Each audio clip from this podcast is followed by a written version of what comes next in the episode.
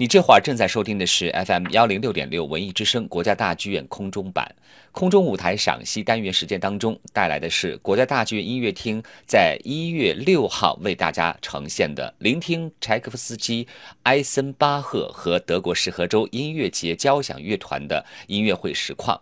接下来就请你走入我们今天的音乐世界。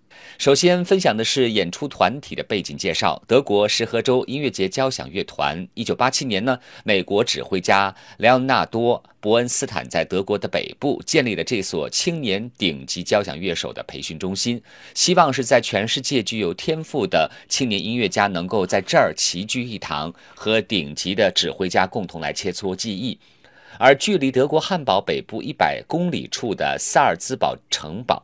现在已经成为石河州交响乐学会的所在地。那么，这座19世纪的建筑坐落在石河州的一个极其昂贵的公园当中。接着，我们来推荐给各位的是本场演出的指挥家克里斯托夫·埃森巴赫。这一位世界著名的指挥家是国际音乐领域广为人知的音乐大师之一。一九四零年出生于德国的布雷斯劳，也是第二次世界大战后崛起的德国钢琴家之一。在成为指挥家之前呢，已经享有了非常高的知名度。埃森巴赫大师和全世界几乎每一个顶级交响乐团有过合作。下面马上来欣赏的是这场音乐会的第一首曲目，来自俄罗斯歌剧《奥涅金》的选段《波罗乃兹舞曲》。波罗乃兹又被翻译为波罗奈兹或波罗内兹，也被称为波兰舞曲，是一种四分之三拍子、中等或偏慢速度的舞曲，源自于波兰。它是16世纪以来波兰流行的一种民间舞蹈。波兰舞曲呢，它不像马祖卡那样的富有民间风俗性。尝试具有了庄重华丽的波兰贵族气息。歌剧《叶夫根尼奥涅金》是根据普希金的诗句，柴可夫斯基作曲的俄罗斯的歌剧作品。柴可夫斯基是俄罗斯伟大的作曲家之一，《叶夫根尼奥涅金》是他歌剧创作中最为经典的作品，也是他一生当中的重要代表作。柴可夫斯基也是世界上非常卓越的用音乐来描写心理的大师。《叶夫根尼奥涅金》正是这样一部特殊的意义非凡的巨著，它有着无穷的美妙旋律、诚挚的内在情感和精湛的现实主义手法，在世界歌剧史上占有着独特而不可替代的地位。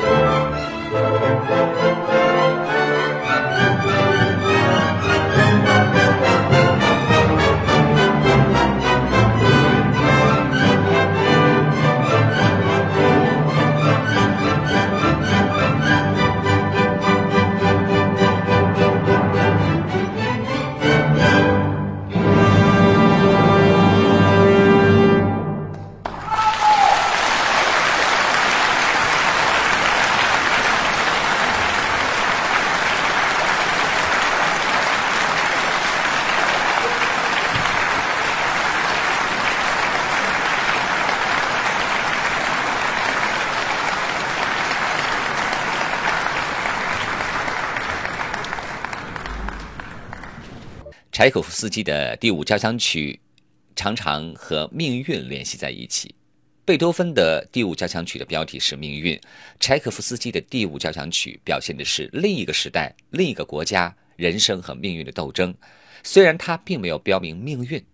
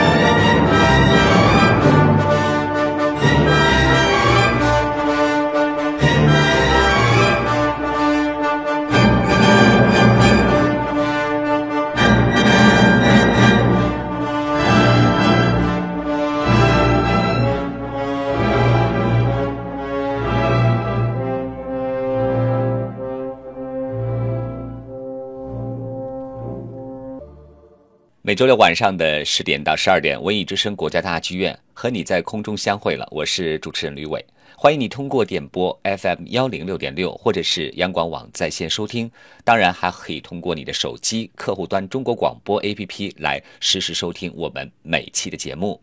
用声音分享快乐，用语言表达情感。我是陈柏霖，和我一起收听吕伟的国家大剧院。你这会儿正在收听的是 FM 幺零六点六文艺之声国家大剧院空中版空中舞台赏析单元时间当中带来的是国家大剧院音乐厅在一月六号为大家呈现的聆听柴可夫斯基、埃森巴赫和德国石河州音乐节交响乐团的音乐会实况。接下来就请你走入我们今天的音乐世界。首先分享的是演出团体的背景介绍。德国石河州音乐节交响乐团，一九八七年呢，美国指挥家莱昂纳多·伯恩斯坦在德国的北部建立了这所青年顶级交响乐手的培训中心，希望是在全世界具有天赋的青年音乐家能够在这儿齐聚一堂，和顶级的指挥家共同来切磋技艺。而距离德国汉堡北部一百公里处的萨尔兹堡城堡。现在已经成为石河州交响乐学会的所在地。那么，这座十九世纪的建筑坐落在石河州的一个极其昂贵的公园当中。接着，我们来推荐给各位的是本场演出的指挥家克里斯托弗·埃森巴赫。这一位世界著名的指挥家是国际音乐领域广为人知的音乐大师之一。一九四零年出生于德国的布雷斯劳，也是第二次世界大战后崛起的德国钢琴家之一。在成为指挥家之前呢，已经享有了非常高的知名度。